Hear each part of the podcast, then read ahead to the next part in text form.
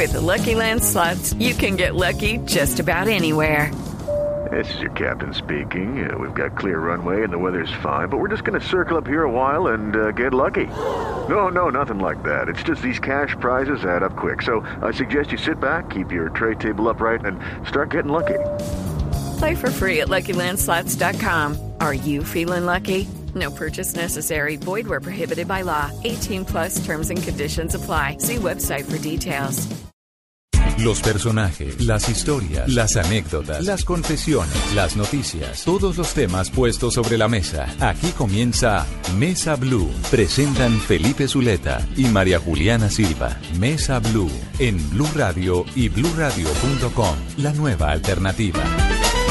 Tengan ustedes muy buenas tardes, bienvenidos a Mesa Blue. Saludamos a nuestros amigos de Bogotá, Medellín, Cali, Barranquilla, Neiva, Villavicencio, la zona cafetera, Caicedonia y por supuesto aquellos que nos oyen en bluradio.com y que nos oyen en sus celulares con la aplicación de Blue Radio. Hoy, María Juliana. Felipe, buenas tardes. ¿Cómo va usted? Todo muy Bueno. bien. Hoy vamos a hablar, en medio de tanta noticia mala, de chuzadas, de jarteras, de políticos, de promesas incumplidas, de acusaciones, de odios, de rencores, hemos decidido, como lo hemos venido haciendo en los últimos domingos, hablar de las cosas buenas que le pasan al país, porque entre semana uno no tiene mucho tiempo de ver qué es lo que está pasando en el país, pasan cosas buenas. Esta semana acabó el Hey Festival en Cartagena, maravilloso, ¿no? Divino, sí. un grupo de escritores eh, maravillosos, unos conversatorios estupendos, y a uno se le olvida que pasan cosas buenas. Y por eso hemos invitado a Juan Antonio Cuellar. Juan Antonio Cuellar es eh, músico, doctorado en la músico de la Universidad de Indiana, eh, doctorado en música y quien es el director de un programa que nació hace muchos años, nació en el año 91, siendo el presidente César Gaviria, precisamente de la mano de doña Ana Milena Muñoz de Gaviria, que es Batuta. ¿Usted había oído hablar de Batuta, María? Había escuchado, sí, había escuchado hablar de Batuta. Bueno, pues vamos a contarles qué es Batuta, dónde están, cuántos niños están en Batuta. Y por supuesto, pues nadie más indicado que Juan Antonio para que nos cuente. ¿Qué hubo, Juan Antonio? Buenas tardes, ¿cómo va? Qué gusto estar aquí, María Juliana, placer muy grande. Eh, pues un gusto, ¿verdad?, poder compartir buenas noticias en esta convulsionada nación que nos que habitamos todos nosotros. Batuta se fundó en el año 91, como usted bien decía, gracias a la iniciativa de Ana Milena Muñoz durante el gobierno de César Gaviria y ha logrado eh, caminar todos estos años llevando la música a los niños más necesitados del país como una estrategia de desarrollo y ha generado todo un movimiento orquestal, coral en el país que hoy en día es digno de, de miradas internacionales, del orgullo de no solamente las familias y las comunidades donde estamos insertados, sino de indicadores un poco más objetivos de éxito. Recibimos en diciembre del año pasado el premio Portafolio eh, por, eh, por el desarrollo de proyectos en apoyo a la comunidad. Se fue celebrado el aporte a la comunidad y eso es justamente lo que hacemos. A través de la música transformamos la vida de los niños, de sus familias y de las comunidades en donde están. Eh, ¿Cuántos niños, cuántos niños hay en Batuta? Batuta son varias batutas. Batuta Eh, tiene la Fundación eso, sí. Nacional Batuta y Sí. hay cinco organizaciones Batuta departamentales. Batuta, la Fundación Nacional directamente atiende cerca de 27 mil niños y jóvenes en el país y en conjunto con las demás organizaciones Batuta estamos llegando a los 42 mil niños por todo el país. Estamos en 96 municipios Ujú. y pues tenemos cerca de 50 orquestas sinfónicas, tenemos eh, más o menos mal contados unos 180 y pico coros y un número grande como de 800 y pico ensambles de diferentes tipos con, con niños de todas las edades. ¿Dónde se presentan o Sí, qué, qué tipo de presentaciones hacen? No, ¿En pero qué- pre- pre- pre- no, Antonio, ¿quién llega a Batuta? Es decir, si ahorita está en cualquiera de nuestras ciudades donde nos oyen los cientos de miles de amigos de Blue Radio y dice, yo tengo un hijo de, no sé, 5, 6 años, 7 años, 10 años, y yo no había oído hablar de Batuta y como que el chino toca algo. O sea, ¿cómo, cómo, cómo- cómo llega una Batuta? O sea, ¿cómo, cómo, Pues ¿Y, primero, qué, y qué se necesita para llegar a Batuta? primero Batuta hay, como digo yo, 96 municipios. Estamos en todas las capitales de todos los departamentos del país, más otras otro número grande de ciudades, cabeceras, obviamente municipales. Estamos más en los cascos urbanos que en las zonas rurales. Entonces, lo primero que hay que hacer es averiguar dónde hay un Batuta. Y para eso pues, está la página web de Batuta, batuta.org, Batuta.org. en donde pues todo el mundo puede saber dónde estamos localizados, cuáles son las direcciones, teléfonos, etcétera. Nosotros no hacemos ninguna prueba de aptitud, ni de audición, ni nada. Nosotros hemos con- confirmado durante más de 22 años que todos los niños Pueden aprender. podemos aprender música a cualquier edad. Niños, jóvenes, adultos, todos tenemos en el fondo nuestra esencia humana un talento musical que está por, por florecer. Obviamente, de todos estos miles de niños, jóvenes, personas que están vinculadas, pues salen unos que son más talentosos y que optan por la música como profesión. Y son normalmente los que inicialmente integran las orquestas sinfónicas de batuta en todo el país y que después escogen eh, la música como profesión y tenemos pues vínculos con un número importante de universidades a través de las cuales esas puertas están abiertas para nuestros muchachos. Yo creo que hoy en día uno le, pregunta a, los integrantes de una orquesta profesional en Colombia cuántos han pasado por batuta y yo seguro que más de la mitad levantan la mano. Pero a ver, pero allá llega el niño, la mamá dice ahorita, bueno, me voy a meter, o el papá, ¿Y batuta.org. ¿De qué edad a qué edad? Y, y, bueno, y dice, ah, no, sí, aquí en este municipio hay batuta, mire, y llama y dice, oiga, yo quiero ir con el niño. ¿Qué pasa después? pues es llevarlo, inscribirlo. Eh, hay en muchos municipios centros de batuta donde estamos totalmente cubiertos, ya sea por el gobierno nacional a través del Departamento para la Prosperidad Social Ya le iba a preguntar lo de la o a través de la, de la Cancillería, que tenemos un proyecto muy bonito para los centros que están ubicados en los municipios fronterizos del país. O si no, en algunos, eh, en las localidades de Bogotá, algunas de las localidades de Bogotá también participan con recursos apoyando Batuta, o en algunas alcaldías de diferentes municipios del país donde la alcaldía también, por decirlo así, cubre los costos de tal manera que el niño no tiene que pagar por su ingreso. En algunos otros sitios donde no tenemos esa, esa virtud, los padres son quienes de manera organizada contribuyen para la sostenibilidad de los centros de batuta. O sea que hay una multiplicidad de posibilidades y de variables a través de las cuales uno como papá puede llevar a su hijo a batuta. ¿De qué edad qué edad eh, pueden estar los niños en este proceso en batuta? Pues digamos que el grueso de los niños de batuta está entre los 5 años y los 18, lo que llamaríamos edad escolar. Tenemos un programa que coloquialmente lo llamamos Batubebés, que es para niños chiquitos que inician yendo cuando el niño tiene año y medio y van pues con su mamá o con su papá o con pues alguien que lo cuide y progresivamente van ingresando otros programas de sensibilización artística hasta que pues nosotros tenemos, estamos en este momento trabajando un proyecto muy bonito que es una orquesta de niños menores de 7 años que han tenido esta oportunidad de iniciar muy tempranamente con la música que ya están dando pues unos resultados muy interesantes a nivel pues artístico. ¿Cómo, ¿Cómo empieza esta expansión de batuta? O sea, crece inicialmente y cómo empiezan a llegar a tantos municipios, 96 nos contaban, ¿no? Sí, pues inicialmente fue pues obviamente un proyecto liderado por la primera dama, desde el despacho de la primera dama en- en- en- durante el gobierno del presidente Gaviria. Y eso tuvo como primer objetivo llegar a unas capitales de departamento claves. Tuvo la iniciativa de crear en algunas de estas ciudades organizaciones batuta departamentales, como les decía, de ellas subsisten hoy en día cinco que han logrado pues tener un desarrollo importante. Y eh, pues hay un primer momento de, crecimiento que justamente se da entre el año 91, que fue la creación, y el año eh, más o menos 93, que es como esa primera etapa de batuta.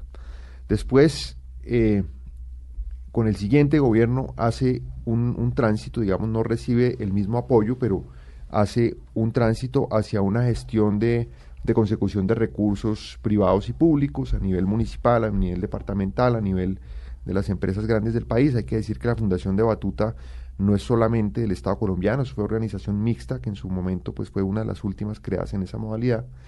Entonces hay un, hay un aporte importante en el capital fundacional de Batuta de recursos privados de algunas de las empresas más importantes del país. Eso, digamos, le da una solidez eh, financiera en toda esa primera parte de funcionamiento. Obviamente con las crisis que tuvimos en el país a finales de la década de los noventas, Batuta pues también se vio afectada y pues su, cobertura no logró despegar como se había originalmente pactado. Eh, tenía más o menos una cobertura total entre todas las organizaciones de unos 7.000 alumnos o algo así. En el año 2001 empezó un proyecto con la entonces Red de Solidaridad Social, la Presidencia de la República, que cuando entró en vigencia Acción Social en el gobierno del presidente Uribe, se le dio una fuerza muy grande con un énfasis en la atención a niños víctimas del desplazamiento forzado. Y con el, e, ese, ese proyecto nos permitió hacer una escalada importante de presencia en municipios y de, crecimiento grande. Pasamos eh, en su momento de tener 500 niños en ese programa a pasar a 5.000 y de 5.000 a pasar a 25.000 en, en, años. En, en, todo ese periodo. Podríamos decir que el gran crecimiento de Batuta ha, sido, ha ido de la mano del hoy Departamento para la Prosperidad Social, con un énfasis en aquellas comunidades que más lo necesitan, los niños que han sido víctimas del desplazamiento y otras, y otras eh, circunstancias desafortunadas pues, que vive nuestro país, esos niños en Batuta han encontrado un oasis, y no solo un oasis, sino además un, un aliciente para desarrollar con toda plenitud su potencial humano a través de la música. Bueno, y, digamos cómo se ve reflejada la experiencia de niño en batuta, de estos niños pues que han sido víctimas de la violencia y de este conflicto, eh, en sus vidas, con sus familias, en su entorno.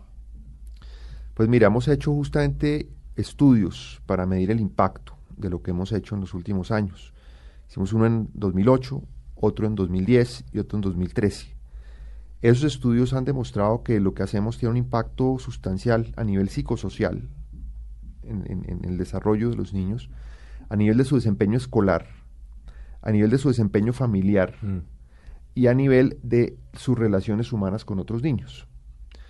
Hay otros indicadores que tienen que ver con la protección de los niños en el sentido de no vincularse con el crimen organizado y con otro tipo de, actividades. Y ahí ya estamos hablando de adolescentes. Exacto, con adolescentes que gracias a estar en la música, pues no se meten en, problemas eh, de delito y problemas de criminalidad, etcétera, o de maltrato o de trata de personas, en fin. Eh, esos estudios han demostrado, primero, que el trabajo que hacemos con Batuta tiene un impacto muy positivo a nivel familiar. Les voy a contar una cosa que suena un poco anecdotaria, pero un concierto de una orquesta de batuta, por ejemplo, en Buenaventura, donde tenemos un trabajo muy serio liderado por el Departamento para la Prosperidad Social y, uno, y un aliado fantástico de batuta que se llama Ecopetrol, con quien estamos también haciendo un trabajo muy fuerte con las orquestas a nivel de las ciudades donde tiene incidencia la empresa de petróleo de, Colombia. Eh, allí en donde trabajamos, en el barrio Lleras de Buenaventura, confluyen niños y jóvenes de familias que están vinculadas con diferentes tipos de actividad, unas lícitas y otras no allá hay incidencia e intereses de la guerrilla, de paramilitares, de narcotraficantes, de, traficantes de armas, de Bacrim. Allá confluyen todos los problemas del país. Pero los niños son los hijos de todos ellos y todos, independientemente de la actividad a la que se dediquen, sienten un amor particular por sus hijos. Todos los que somos papás compartimos esa sensación. Entonces, en un concierto, donde están los niños de todos ellos conformando una orquesta por decir algo, de 80, 90 músicos y un coro grande de unos 100, eh, ese concierto es un es un milagro de relación humana. Usted ve al guerrillero y al paramilitar juntos llevando escuchando, ahí, escuchando a sus niños en un concierto y respirando no solamente lo que se siente cuando uno escucha buena música con gran eh, elocuencia y una música pues tan tan tan eh, admirable como la que han escrito pues, los compositores clásicos de todos los tiempos. Eh, la música popular local también, que todo el mundo la vive en las entrañas. Eso se comparte con el amor que cada uno siente por sus hijos. Entonces, la música hecha maravillosamente por sus propios hijos genera una emoción tal que en ese instante, por lo menos, todo lo demás pasa a un segundo o a un tercer plano y las actividades que hacen los papás por su supervivencia o por sus ambiciones personales, pues pasan a un segundo o un tercer plano. Entonces, por lo menos hay una esperanza de paz en esto que hacemos y estamos convencidos que en este momento en el que caminamos hacia una nueva realidad en el país, eh, este tipo de actividades van a ser mucho más necesarias que las actividades que tengan que ver con la imposición de la fuerza o la, o la aplicación de medidas drásticas en contra de la población. ¿Cómo? Es que estoy viendo que tienen unos datos, yo de golpe no sé si están actualizados o no, pero estoy viendo que tienen, bueno, 96 ciudades, 168 centros comerciales, deben tener de golpe más, yo no sé si estas cifras están actualizadas. Em, centros musicales. Centros musicales, 121 profesores de ensamble de iniciación musical, 68 profesores sinfónicos, 11 profesores del componente de discapacidad. Ahora me explica qué es eso, porque yo no, no lo entiendo. 33 profesionales de gestión social, yo me imagino son trabajadores sociales. Sí, esto es una combinación de, diferentes disciplinas. o sea, sí, es que veo este asistentes administrativos.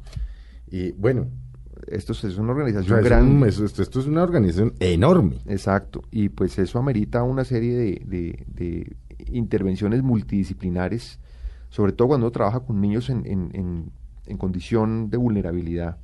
La intervención de trabajadores sociales, de psicólogos comunitarias, psicólogos comunitarios y otro tipo de disciplinas de las ciencias sociales eh, activas, eh, pues genera una tranquilidad de parte de lo que estamos haciendo con la música, tal manera que el niño tiene un respaldo en el momento en que identificamos una, una particularidad en un niño, podemos remitirlo a una persona especializada, podemos identificar tempranamente un problema familiar, un problema de maltrato. ¿Se meten con las familias directamente? Nos metemos con las familias, nos metemos a las casas. Sí concretamente en el proyecto de discapacidad. Todo esto ha sido liderado por, por el Departamento para la Prosperidad Social. Esto es un proyecto que hacemos aquí hace unos meses a, a, a McMaster, a Bruce McMaster, y, quedamos sorprendidos de la cantidad de cosas que, que hacía o que hace el Departamento de, Prosperidad. y, no, y dice uno, pero en este país hay una revolución silenciosa y no se ha dado cuenta. Sí, Bruce, Bruce yo tengo una, un aprecio muy grande por Bruce. Bruce fue, antes de ser... Eh, el director del DPS, pues él era obviamente del sector privado. Un empresario. Y como sector privado hacía parte de la Junta de Batuta y él fue una de, los, de las personas que me llevó a mí a trabajar en Batuta. Yo le guardo a él, a él un, aprecio muy grande por lo que ha hecho, no, no por mí obviamente, sino por miles de niños en el país que seguramente desconocen su nombre, pero que llevan consigo un milagro que se ha hecho gracias a lo que él ha suscitado tanto desde el sector privado como desde el sector público. Muchas personas también que, hoy en día pues no están en, el, en, la, en, la, en la escena y no están en, primer plano, han hecho una contribución sustancial y definitiva en el desarrollo de Batuta. Como por ejemplo. Pues la misma Ana Milena Muñoz, mm. que hoy en día está, digamos, dedicada a sus asuntos completamente separada del mundo político y de la mm. vida pública, y sin ella esto no habría sido posible. Eh, hemos, hemos ¿Qué papel jugó la primera dama, doña Lina Moreno de Uribe. Doña Lina también es una persona a la que le guardamos en Batuta una, un inmenso agradecimiento. Ella no solamente no faltaba a ninguna de las juntas directivas de Batuta, llevó las juntas directivas a celebrarse en otros municipios del país diferentes a Bogotá. Estuvo de cerca con los niños en sus ensayos, en, en la preparación de las orquestas. Ella fue muy insistente en que habíamos de lograr una buena calidad en lo que hacíamos. Cuando, cuando empezamos esta, esta nueva etapa batuta que me ha tocado a mí liderar, la calidad era deficiente y en consecuencia la deserción era muy alta. Sí, los muchachos no se sentían... Cuando la cosa no es, no, no es buena, los niños no son bobos, los niños buscan cosas de calidad que los llenen espiritual y emocionalmente. ¿Y faltaba qué? Como de pronto calidad en, calidad los procesos. Sí, entonces le pusimos mucho interés a la formación de profesores, un trabajo permanente. Trajimos especialistas de diferentes partes del mundo a trabajar con ellos. Este proyecto que nosotros hacemos es eh, creado con base en un modelo de Venezuela, el, el, sistema de orquestas sinfónicas juveniles infantiles de Venezuela, que es impresionante los que han oído, eh, por ejemplo, hablar de Gustavo Dudamel, un gran director Sí, de como el orquesta, venezolano. Claro. y la Orquesta Sinfónica Simón Bolívar de Venezuela. Es que fin. el origen de Batuta creo que es la Orquesta Sinfónica Simón Bolívar, la de los muchachos. Exactamente. Que después como que en algún momento, si no recuerdo, porque yo tuve la oportunidad de ver una orquesta que se llamaba Orquesta Juvenil Andina, que fue que conformaron como de varios países muchachos muy jóvenes. Claro, De Ecuador, por Colombia, por la CAF. Así es, exactamente. Eso todo tiene origen en... En, en Venezuela y en una persona en particular que se Mm. llama José Antonio Abreu. Entonces hemos hecho una- un, un trabajo de capacitación y de formación de profesores muy alta. Hemos traído misiones de Venezuela que ayude- ayuden a formar aquí a los profesores y a los muchachos. Y hemos puesto mucho énfasis en la contratación de personas con altos niveles de formación. Este es un país muy diferente al país de a principios de los noventas.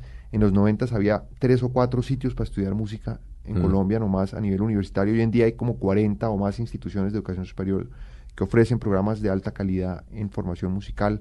O sea, es- es un país que ha cambiado en lo musical, ciertamente. Y en lo económico, porque también es un país que hace 20 años no era un país tan rico como lo es hoy. No, ni tampoco era un país tan dinámico, Mm. ni con tanta conciencia al desarrollo social y, el, y la responsabilidad social empresarial no se había eh, fomentado tanto en esa época. Y yo creo que nosotros hemos sido, eh, hemos, nosotros somos una historia a través de la cual es factible contar la historia del desarrollo de la preocupación social en Colombia más que una preocupación artística en sí misma, sino una preocupación por darle a las comunidades bienestar. Y creo que estamos totalmente enfocados en esa tarea y estamos pues decididos a, seguir creciendo. Justamente ahorita, la próxima semana, vamos a llevar un contingente de 40 profesores de batuta a hacer una inmersión en, Caracas en una serie de técnicas y desarrollos eh, metodológicos para trabajar con mayor energía y con mejor calidad en los centros de batuta. Vamos a hacer un seminario para los profesores de violín, de violonchelo, con trabajo liderados por tres de los más grandes profesores de instrumentos de cuerdas de los Estados Unidos. Tenemos unas, digamos, unos amigos muy importantes en otras partes del mundo, en los Estados Unidos, en Europa y pues por obvias razones en Venezuela y en Colombia. O sea, esto es un proyecto que ha crecido en calidad. Ahora estamos creciendo en visibilidad. Digamos, la lógica era, hombre, logremos productos de calidad, logremos que las orquestas y los coros suenen muy bien. Eso en una segunda etapa lo estamos visibilizando. El año pasado tuvimos una visibilización muy grande, hicimos un, flash mob que circuló por las redes mar- maravillosamente. Hicimos unos conciertos, ahora que tú preguntabas que dónde nos presentamos, pues hay diferentes tipos de conciertos, hay diferentes niveles de, de agrupaciones. La Orquesta Metropolitana Batuta, que cuenta además con el apoyo de un grupo de empresarios maravilloso, to- totalmente comprometido Menciónenlos, Con- porque... Sí, Son, sí, eh, Sí, sí, Vale la hay que hablar de la gente que ayuda, sí. Claro. liderados por Isaac Guberek, un, un- un empresario. Isaac Guberek Sherman, que es el, el dueño de una cadena que se llama Fuera de Serie, almacenes, pero con otros compañeros, amigos de él, dueños pues de una serie de, de almacenes de Toto, por ejemplo, que todo el mundo conoce, Sí. o de Miriam Cami, o de Aviatur, de Mm. empresas, de empe- empresarios independientes que creen en esta veo, causa. veo ahí parte de la comunidad judía, ¿no? Totalmente. Importante, empresarios, Sí, ¿no? o sea, empresarios Por los judíos. nombres que menciona, sí. Correcto, entonces son, son, son todos de la comunidad judía y están y han eh, apadrinado esta orquesta. Esta orquesta hoy en día está haciendo unos niveles de concierto que cualquier orquesta profesional se queda con la boca Es la abierta. Orquesta Metropolitana y está en Bogotá. Está en Bogotá, y, reúne a los mejores 100 muchachos y niñas de, de Bogotá, en menores de 20 años. Hicimos concierto en el Julio Mario Santo Domingo Hace poco, ¿no? hace- Hace- en, octubre del año pasado Sí. con boletería profesional, Mm. pro- boletería igual a la que cobran los artistas internacionales. Dos días antes del concierto estaba totalmente agotada la boletería. Esta orquesta después fue a Venezuela. El 18 de diciembre hicimos un concierto en Venezuela, en Caracas. Momento histórico porque hicimos, reunimos a la Metropolitana Batuta de Bogotá con la Orquesta Juvenil de Caracas del Sistema de Orquestas de Venezuela. En un concierto en el que había casi 200 músicos en, en escena, eran 90 colombianos y 95 venezolanos. Y fue una cosa ¿Quién dirigió ahí? el, el- el director actual nuestro de las orquestas de batuta, que se llama Manuel López Gómez, que es venezolano, formado allá, es, es asistente de Dudamel, Ah, no, es- eh, pues es- además tipo muy joven y muy, muy talentoso. eh, un concierto absolutamente apabullante, eso gracias pues obviamente al apoyo de la Embajada de Colombia en Caracas y a la Cancillería pues que es también un ferviente seguidor de, de esta causa. Entonces es una orquesta de altísimo nivel, tenemos otra vez concierto en el Julimaro Santo Domingo ahorita en mayo, en junio, en, en, octubre este año otra vez con solista internacional, un bien gran pianista que se llama Jorge Luis Prats. Eh, bueno, tenemos otras orquestas y otros grupos de otros niveles que hacen también conciertos en las salas más importantes del país. Estamos, llenando, estamos llevando las, las orquestas a las mejores salas de, de Colombia, los niños que se forman en batuta acceden a escenarios totalmente profesionales. Para terminar con una, con una cosa que ha sido simbólica para nosotros, en 2011 llevamos esta orquesta a una gira por Europa, con una ovación de 10 minutos de pie en Berlín. Y llevamos la Orquesta Sinfónica Juvenil del Valle del Cauca, también liderada por, por nosotros y con el apoyo del Ministerio de Cultura. La llevamos a una gira también por Italia, Francia y España con un, un éxito apabullante. Estos muchachos que surgen de un barrio como el barrio Lleras de Buenaventura, hoy en día están siendo aclamados dentro de lo más selecto de la música internacional. Bueno, vamos a hacer un, un- un corte, como se darán cuenta, tiempo pasa rapidísimo. Hay muchas más cosas para hablar con eh, Juan Antonio Cuellar. Lo que pasa es que como yo soy confianzudo, le digo Juan Antonio, pero eh, todo el mundo le dice maestro. Maestro. ¿no? Lo pasa es que aquí como yo soy ahí una pichurria, entonces me atrevo a decirle Juan Antonio. Ya volvemos, hablamos con, volvemos con Juan Antonio, como se darán cuenta es muy interesante. Vamos a hablar de otros temas que tienen que ver con Batuta. Ya regresamos con Juan Antonio Cuellar de la Fundación Batuta en Mesa Blue. Buenas tardes nuevamente. Gracias por seguir con nosotros en Mesa Blues. Seguimos aquí conversando con el maestro Juan Antonio Cuellar, presidente ejecutivo de Batuta, esta, esta fundación tan bonita que, que hace de la música una forma de vivir y una transformación de vida para muchas personas que, que de pronto han tenido condiciones difíciles y que ven en la música una luz, una luz para seguir adelante. Y pues estábamos hablando de, de la financiación, de cómo son las clases, quiénes pueden asistir a Batuta, de dónde se han presentado, pero también me gustaría preguntar ¿Cómo fueron los primeros conciertos de Batuta? ¿Dónde se presentaron? Eh, ¿Qué tan fácil o qué tan difícil fue eh, conseguir los espacios, la financiación, todos estos inicios? Pues mira, el primer concierto Batuta, Batuta realmente arrancó públicamente con un concierto. Y ese concierto que fue de hecho liderado por esa cooperación colombo-venezolana entonces, por maestros del sistema Venezuela de orquestas, fue un concierto que reunió más, eran como 300 y algo muchachos de todo el país. Buscaron en, su entonces, en ese, en ese entonces quienes tocaban instrumentos musicales en Colombia, jóvenes menores de 20 años que tocaran. Y reunieron como 300 y pico y los trajeron a Bogotá, hicieron una semana de trabajo intensivo y se subieron a una tarima en la Plaza Bolívar e hicieron un concierto público para la televisión, para pues toda la gente en Bogotá, en fin. Y fue pues un concierto muy, muy simbólico. En ese concierto estaban sentados algunos de los que hoy en día son músicos muy, muy importantes del país. Estaba, entre otras cosas, Andrés Orozco Estrada, gran dire- director de orquesta, que entre otras es el director de una de las orquestas insigne de este trabajo que hemos hecho en Colombia, que lo hemos hecho de la mano del Grupo Bolívar, esta orquesta. Está financiada totalmente por la, fin- por la Fundación Bolívar de la Vivienda.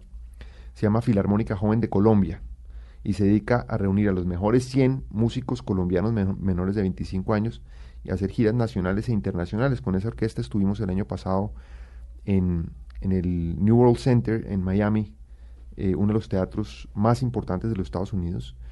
Y, eh, y estuvimos en el año anterior haciendo una gira por eh, Brasil, de la mano del hoy, me, eso me genera un orgullo muy grande decirlo, el hoy director artístico de la Filarmónica Joven de Colombia, que es Andrés Orozco Estrada. Ustedes saben que Andrés ha dirigido la Filarmónica de Viena. Andrés Mm. está en este momento de gira con la, con la eh, Sinfónica de Londres. Andrés es hoy en día titular de la Orquesta eh, Sinfónica de Houston y de la Orquesta de Radio Frankfurt. Es un músico de talla internacional. Tengo también el orgullo de decir que fue alumno mío cuando, era, cuando él y yo ambos éramos muy chiquitos. Y, y él fue uno de esos que estaba sentado ese día en la inauguración de Batuta en el año 91 en la Plaza de Bolívar.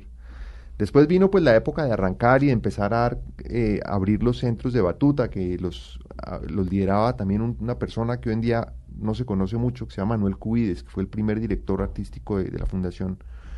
Eh, y de la mano de, de, él se crearon las primeras orquestas del país, se hicieron los primeros conciertos, se hacía una orquesta nacional, y esa orquesta nacional tocaba en su momento en el Teatro León de Grave de la Universidad Nacional, tocaron también en algún momento en el Colón, siempre se ha buscado poner a los niños en los mejores escenarios y en las mejores condiciones.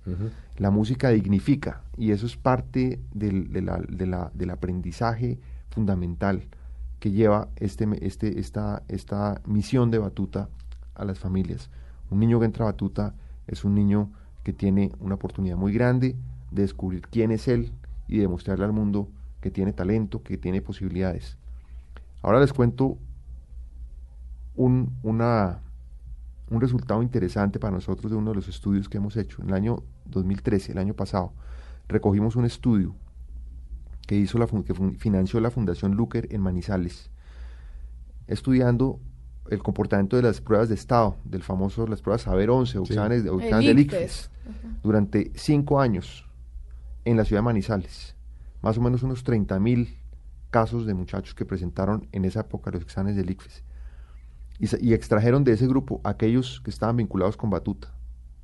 Y el resultado, que pues un estudio pues muy bien hecho, con siete variables econométricas para evitar sesgos en, los resultados, afirman que todos los niños de Batuta, sin excepción, tienen un resultado entre el 5 y el 10% superior a todos los demás en lenguaje y matemáticas, sin que haya ninguna brecha entre aquellos que van a colegios privados y aquellos que van a colegios públicos. Eso para nosotros fue el año pasado una, una, eh, una demostración, digamos, un espaldarazo muy fuerte de que lo que estamos haciendo se demuestra no solamente en los conciertos de los niños, sino en sus posibilidades de futuro. Hemos tenido tres egresados Batuta merecedores del premio Bachilleres por Colombia que otorga Copetrol a los mejores bachilleres de Colombia. Eh, creo que hay muchas cosas bonitas que podemos mirar más allá de los conciertos de batuta y más en la realidad de lo que es la vida hoy en día de aquellos que a través de la música, a través de batuta, se encontraron a sí mismos. ¿Qué tipo de organizaciones batuta? Es que ahora oyéndolo, estoy viendo estas cifras tan impresionantes de la cantidad de muchachos que mueven de esto. Que, ¿Cómo operan administrativamente? Porque en un país donde todo se enreda, donde comprar un por parte del Estado un botón es dificilísimo. Desde ¿Cómo operan administrativamente para conseguir, pues no sé cuánto, es que no, un dato que no me da aquí es cuántos instrumentos tienen o los niños tienen su propio instrumento o, qué? No, la mayoría de los niños de batuta tocan con los instrumentos de batuta. Correcto, unas compras. El el, ¿no? Miles de instrumentos. Miles, sí, no, pues es... Miles de instrumentos. Eh, obviamente algunas familias logran comprarle el instrumento a su niño. eso, además es un indicador maravilloso. Sí, es un esfuerzo, Cuando es una minoría. Sí. Pero ¿cómo operan? Porque, es decir, no sé, ustedes pueden tener que, mm, yo qué voy a saber, cinco mil violines, tres mil chelos, no sé cuántas trompetas, trombones. Es, un inventario bastante loco. Eh, o sea, bueno, ¿cuántos instrumentos tiene Batuta? Pues? Bueno, nosotros operamos en lo que nosotros llamamos centros musicales batuta, que son pues como unas casitas o unos sitios donde van los niños que están ahí en los municipios. Están en los municipios. Cada una de esas tiene un asistente administrativo. Normalmente es mujer y normalmente es local. Y, seguramente cabeza de familia. Sí. Eh, y hay un coordinador musical, que es, digamos, el director musical del centro, que coordina todas las actividades académicas, coordina a los otros profesores, etcétera. ¿De dónde sacan tantos músicos? Bueno, ahora me habla de eso. Eso es un milagro. No, por eso es que algunos, estoy aterrado. Algunos, algunos han salido del mismo Batuta, por ejemplo. Y se quedan ahí. En el mismo Quibdó hay, hay niños que eran niños, estudiaron, se encarretaron con la música, salieron a estudiar a Medellín y volvieron allá y ahora son profesores en, en Quibdó. Pero bueno, Batuta tiene un, es un aparato logístico y operativo muy grande. Muy grande. Y entonces hay que coordinar eso a partir, nosotros tenemos unas gerencias regionales Batuta, cada una encargada como de una gran zona del país, que, que, están apoyando esa gestión que hacen los coordinadores con los profesores, están siempre pendientes de lo que requieren esos centros para su operación, para la relación que tienen con las familias, etcétera. En cada centro tenemos un comité de padres de familia y un comité que llamamos como de, de veeduría, que son miembros de la comunidad de esa, de, esa, de esa ciudad o de ese barrio o de ese municipio, que ayudan, que aportan cosas, por ejemplo, se consiguen la plata para el transporte o se consiguen la plata para, para alquilar una tarima o, en fin. Pero esto viene de la mano de, un- de unos recursos importantes que vienen vía Departamento para la Prosperidad Social, que son, digamos, la mayoría de los recursos en el programa que el Departamento... ¿Cuál es el presupuesto de Batuta, Juan Antonio? es alrededor de los 20 mil millones de pesos. Nada, para un país. Nada, no, nada, nada. es nada. decir, na- digo, nada para un país, No, nosotros deberíamos para tener, la obra que está haciendo. deberíamos tener un presupuesto por lo menos de unos 75 mil. Mm. Uy. Ah, Deberíamos tener, y estamos en los 20 mil. Pero bueno, de esos recursos, más o menos, un poquitico más de la 10 mitad. millones de dólares, eso es un chiste. Un poquito más de la mitad. Para lo que hacen. Y hacen Sí. milagros. Milagros. Un poquito más de la mitad vienen del Departamento para la Prosperidad Social. Otro, otro porcentaje importante, más o menos entre el 10 y el 15%, viene de los gobiernos locales. Ese, ese recurso es, así sea poquito, es muy importante, porque es el compromiso de la De alcaldía, de la gobernación claro, claro. con este proyecto. Otro recurso proviene de, por ejemplo, de Copetrol. De Copetrol proviene también entre el 7 y el 10% de ese recurso anual proviene de Copetrol. Hay otros recursos que provienen de, de empresas privadas con quienes trabajamos en varios sitios, con Chevron, eh, Vetra, eh, por ejemplo, con, con Shell. Estamos iniciando ahora un proyecto con Pacific Rubiales. O sea, el sector petrolero se ha vinculado con Batuta gracias al impulso que le ha dado Ecopetrol a esta iniciativa. Y otras empresas privadas, el, el- el- el Grupo Bolívar, para pues no ir más lejos con este gran proyecto de la Filarmónica Joven de Colombia. En fin, hay diferentes fuentes de financiación y hay otras que son aquellos centros musicales Batuta que están localizados en barrios estratos 4, 5 y 6, por ejemplo, de Bogotá. Ah, Esos- eso le iba a preguntar. Esos batutas... Esto no es un tema de estrato 1, 2 y 3. Eh, o sea, si hay un muchacho de estrato 6 ahorita oyendo y dice, yo me voy a meter. Se puede vincular. Por supuesto. En Bogotá, por ejemplo, tenemos un- unos centros que están localizados en, en barrios de estratos 4, 5 e incluso 6, Ujú. en donde van niños estratos 4, 5 y 6. La diferencia es que allí los padres de familia Sí pagan. pagan el 100% de lo que cuesta la educación musical de Para su que hijo sus hijos se eduquen. y un remanentico. Y con ese remanentico logramos nosotros subsidiar a otros niños que no tienen ni el apoyo de sus papás, ni el apoyo de la alcaldía, ni el apoyo del DPS, ni el apoyo de Copetrol, ni el apoyo de ninguno de los financiadores. Mm. Entonces hacemos una, una, una, un ejercicio de subsidios cruzados que nos permite tener pues unos recursos propios con, con cuales, con los cuales apoyar a los niños que no tienen cómo hacerlo ni tienen pues una posibilidad Pero de no me vaya a mochilar el dato de los instrumentos. Bueno, los instrumentos en total sí, ¿cuántos instrumentos tiene Batuta en todo el país? Son más de 25 mil instrumentos musicales que están regados por todo el país, que están en este momento en uso. Tenemos un listado también de instrumentos que ya están, que todos los años damos de baja, que son una rotación de más o menos unos mil o dos mil instrumentos Sí. que, que rotan y que damos de baja anualmente. Son poquiticos instrumentos para todo lo que necesitamos. Una Pues las- sí, porque estamos hablando de 26 mil muchachos. Exacto. Claro, hay varios, varios de estos niños que comparten instrumentos con otros. Sí. Y hay instrumentos que están dispuestos para el trabajo de los ensambles. Hay un trabajo coral importante. Y el trabajo coral, pues básicamente requiere del uso de la voz, no requiere un instrumento. Sí, sí, pero per requiere unos maestros, también unos Exacto. profesores. Ahora, los profesores, en parte los hemos formado. Hay municipios en, en los cuales eh, estamos en donde lo que hay que encontrar es, entre comillas, de manera muy amorosa y muy respetuosa, tenemos que encontrar al Vivaldi del pueblo y a él darle todas las herramientas, toda la capac- capacitación, todo el acompañamiento posible.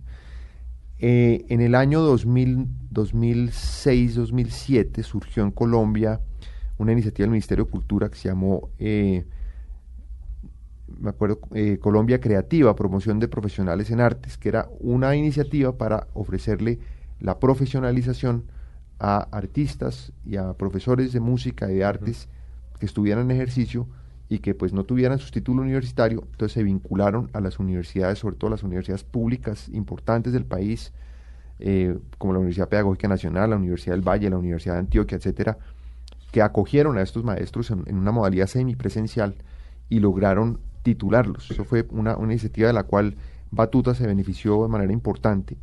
Eh, hoy en día el 97% de, de, nuestros profesores son titulados. Tenemos un poquito con algunos profesores que ya tienen algún nivel de especialización o de posgrado, pero tenemos ya un escalafón que mide las competencias, la experiencia, la formación y los resultados. Y con base en eso, tenemos también unos planes de desarrollo académico para los profesores de batuta, a través de los cuales no solamente acceden a la formación que tenemos nosotros establecida, por ejemplo, esta inmersión que vamos a hacer en Venezuela, los talleres y seminarios que hacemos anualmente, sino tenemos la manera de apoyar su formación universitaria a nivel de posgrado en Colombia. Ya en, en Colombia hay, en Bogotá, en Cali, en, Medellín, hay oferta de programas de posgrado que estamos aprovechando para lograr calificar mejor a, este, a estos héroes que le dedican su vida hmm. a sacar adelante a estos niños en unas condiciones que uno no se imagina lo complicadas que son. ¿Qué módulos ven los niños desde que ingresa un niño de 5 años, por ejemplo, y digamos hasta los 18 años? Hace como todo el recorrido por Batuta. ¿Cuántos módulos veo? ¿Cuáles son los aprendizajes con los que, o sea, entre los 5 años y con qué aprendizajes llega a los 18? Pues mira, hay como tres etapas en este proceso. Una etapa que llamamos de iniciación musical a través de un programa eh, de iniciación que nosotros todo lo hacemos en grupo. Esto es, digamos, la magia de Batuta, la, la magia de este modelo es que todo, todo el tiempo es en grupo y es al respecto del trabajo colaborativo. Entonces, son grandes conjuntos musicales de 45 niños, de 60, de 80, de 180, como la orquesta que tuvimos en, en Caracas. Entonces entran a ese programa de iniciación musical en donde se trabaja muy fuertemente la capacidad de los niños para cantar. Los niños aprenden a cantar, aprenden a desarrollar su motricidad rítmica, corporal con instrumentos de percusión, etcétera. Hacen, hacemos un énfasis en ese momento en la música tradicional colombiana y en la música tradicional latinoamericana para ir partiendo de lo que uno podría denominar la lengua musical materna del niño, que es su herencia cultural propia, e ir forjando a partir de ese arraigo cultural propio una mirada cada vez más global. Después viene una segunda etapa en donde hay una combinación de coro e instrumentos. Algunos de los niños optan por los instrumentos, otros optan por el trabajo coral, vocal. En los que optan por el trabajo vocal, pues el, desarrollo, coral, o sea, pertenecer al coro, pueden pertenecer al coro ocho años, si quieren. Mm. El coro es una actividad fantástica, el repertorio cada vez es más exigente, cada vez más grandilocuente, cada vez más, eh, más poderoso en, música, en, afecto. Y, lo mismo la orquesta se, meten en la orquesta y las orquestas pues van creciendo en nivel. Nosotros los niveles de coro y de orquesta los dividimos en tres cosas muy sencillas. Nivel inicial, nivel intermedio y nivel avanzado. Y entre más rápido un niño pueda circular por ahí, va a estar mayor parte de su vida escolar en una, en una agrupación musical, sea coral o, orquestal, de alto nivel. Y esa experiencia, o sea, una persona, cualquier persona que, que escoge cualquier carrera, que en su haber tiene haber tocado una sinfonía de Tchaikovsky, es una persona ciertamente diferente a las demás en sensibilidad, en capacidad, en, en posibilidades y en demostración a sí mismo de una voluntad que es a prueba de todo. ¿Y cómo son las inscripciones? ¿Cada cuánto? ¿Cómo, cómo es ese proceso? Digamos, estamos en febrero. ¿Hay posibilidades para inscribirse en primer semestre o es anual? ¿Cómo es ese proceso? Todo el tiempo estamos recibiendo, obviamente las actividades arrancan ya, arrancaron esta semana en todos los centros del país. Sí, es que esto es como, una, un colegio. una universidad. sí. sí. y como es paralela a la actividad escolar, pues va de la mano. Va de la mano, claro. Eh, ahora, nosotros aprovechamos los momentos en donde los niños están por fuera del colegio, en las vacaciones, en el, receso escolar, en la Semana Santa, etcétera, para hacer actividades intensivas en esos momentos, para aprovechar que los niños van a tener toda su concentración y toda su energía para trabajar. E inclusive son momentos en donde eso para los papás es una ayuda importante para tener a los niños en un lugar seguro, en un lugar sano y haciendo actividades pues que les generan inmensa felicidad. ¿Ustedes estuvieron en Cartagena?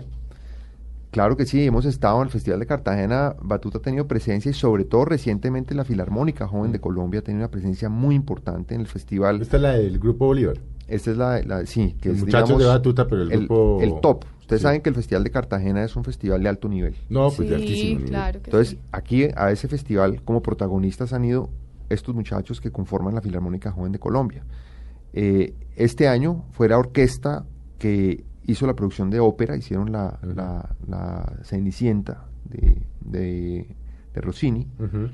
El año pasado se hizo un concierto de gala muy importante con la Filarmónica Joven de Colombia, dirigida por uno de los violinistas más famosos del mundo, Salvatore Accardo, violinista ya mayor, que en los 70 fue, pues, tal vez en su momento fue el mejor violinista del mundo, muy famoso por tocar toda la obra de, de Paganini, ese famoso eh, violín, violinista asociado, pues, casi con el diablo, porque era prácticamente imposible tocar lo que él tocaba. Bueno, este tipo dirigió la orquesta y los críticos de la revista Gramophone, que es una revista de música clásica, tal vez la revista más Alemana, ¿no? importante, publicó Mm. en su artículo un artículo sobre el Festival de Cartagena muy elogioso, pero le dedicó dos, dos párrafos al festival y las otras dos páginas a la Filarmónica Joven de Colombia Qué con bueno. Acardo. Qué O sea que eso es una satisfacción muy importante porque podemos decir que nuestros muchachos están alcanzando niveles internacionales Sí. gracias a estos esfuerzos. Creo que, creo que se nos va a acabar el tiempo, pero, pero hay una pregunta. Por ejemplo, si una empresa, X o Y, cumple 100 años, 50 años, 20 años y no quiere hacer un cóctel ni gastarse la plata en esa vaina, y dice, hombre, hagamos una vaina berraca. Traigamos a la metropolitana de Bogotá de Batuta. ¿Esa vaina se puede hacer? Totalmente, totalmente.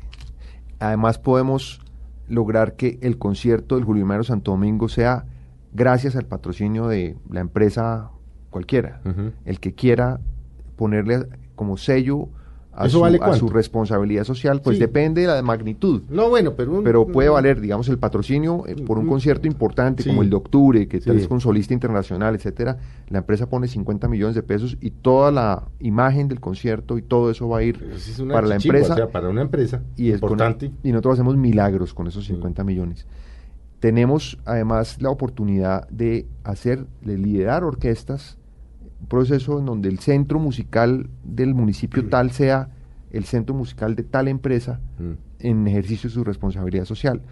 Recibimos donaciones, obviamente en, en dinero, pero también en especie. Recibimos donaciones de instrumentos musicales, eh, aportes. Nosotros hacemos permanentemente estas actividades de, O sea, si uno unión tiene por ahí un violín guardado que era del, Claro, llévelo a Batuta. del papá dice, yo no uso no esta lo vaina, lo llevo a sí. Batuta. Por supuesto, con seguridad, un niño Va a no pasar, va a ser feliz. le va a cambiar la vida a un niño con esa llevando sí ese, ese instrumento que está por allá guardando Sí, polvo desde Polvo, hace sí, que po- 30 porque- años. O porque el papá se lo compró al hijo y el hijo le, no le gustó el violín y lo guardaron por ahí abajo en una Exacto. cama.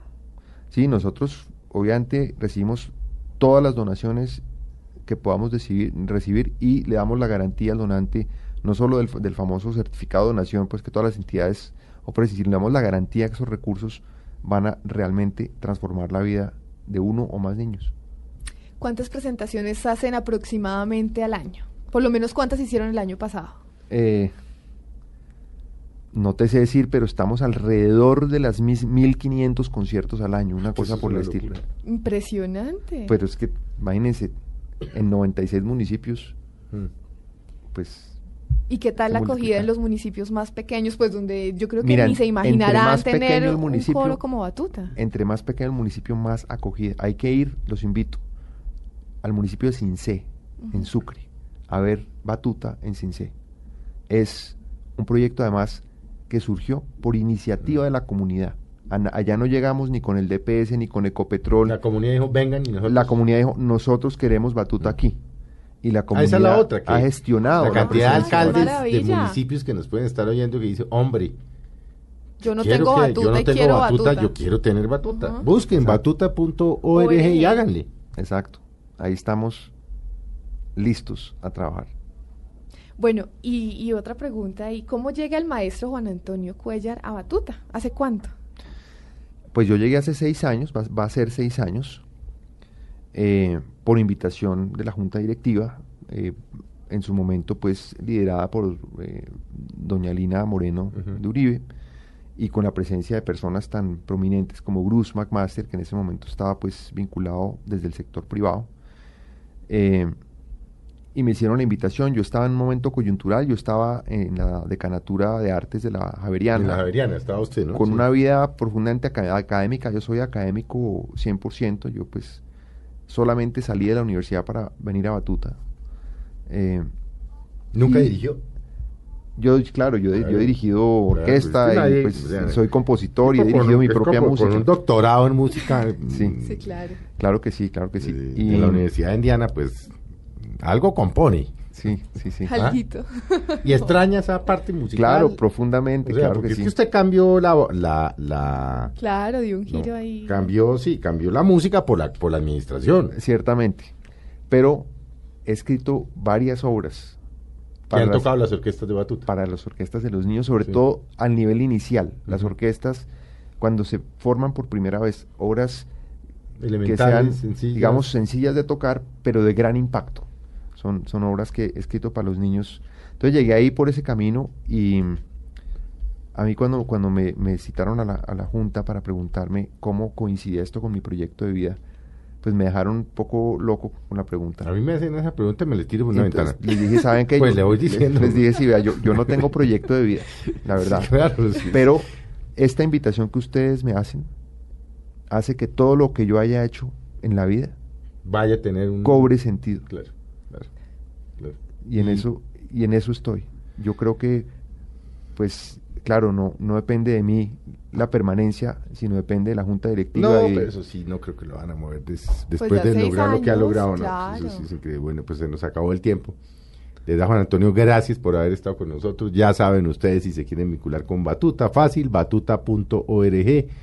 Si tienen el violín guardado, el instrumento guardado, la trompeta, quieren que sus niños estudien, quieren que se vinculen, métanse a la página. Ahí están las Hagan la tarea, si los alcaldes quieren que llegue Batuta, hagan la tarea. Y la verdad, eh, María Juliana, pues en un país en donde se la pasa uno oyendo tanta cosa mala y teniendo que filtrar tanta basura, es muy gratificante tener personas como el maestro Juan Antonio Cuellar aquí. Bueno, Juan Antonio, Bastante, gracias. bastante. a ¿Usted sabe que está su casa? Un placer enorme. Y bueno, nos veremos dentro de ocho días, ¿no? Sí, señor. Tenemos deportes, ¿no? Sí, señor. Así es. Vienen ahora los amigos de Deportes de Blue Radio. A todos ustedes pasen una muy buena tarde y los esperamos dentro de ocho días en Mesa Blue.